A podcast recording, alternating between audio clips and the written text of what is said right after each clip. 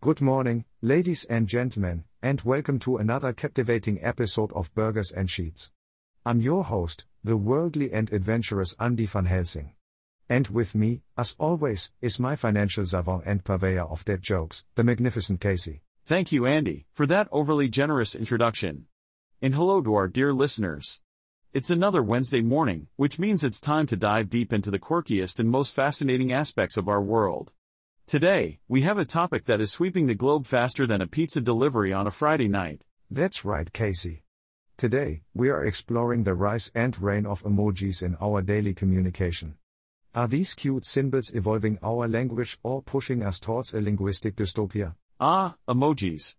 They are the colorful sparks that add a touch of emotion to our typed words. But did you know, Andy, that the first emojis were born in the land of the rising sun? Japan. It doesn't surprise me, Casey. They always seem to be one step ahead when it comes to blending technology and creativity. Indeed, my friend. It was back in the late 1990s when Shigetaka Kurita, a Japanese artist, created the first set of emojis for a mobile phone company.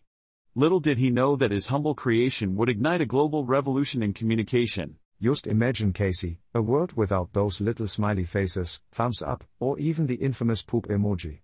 It's hard to fathom the impact they have had on our digital interactions. True, Andy. Emojis have become a universal language, transcending barriers of culture and even language itself. But let's not forget their humble beginnings.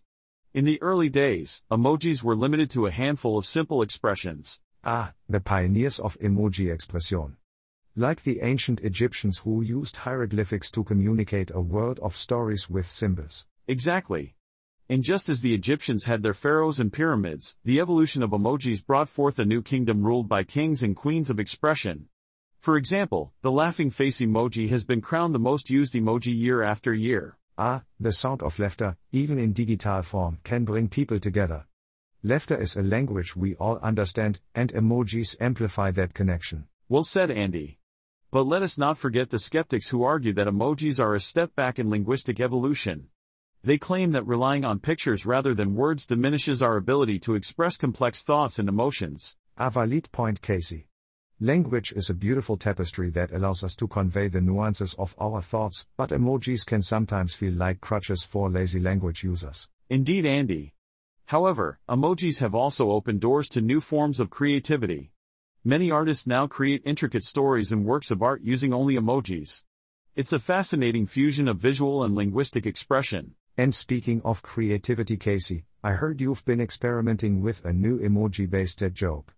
Care to share it with our listeners? Oh, Andy, you're putting me on the spot. But here it is why did the cowboy adopt an emoji only communication style?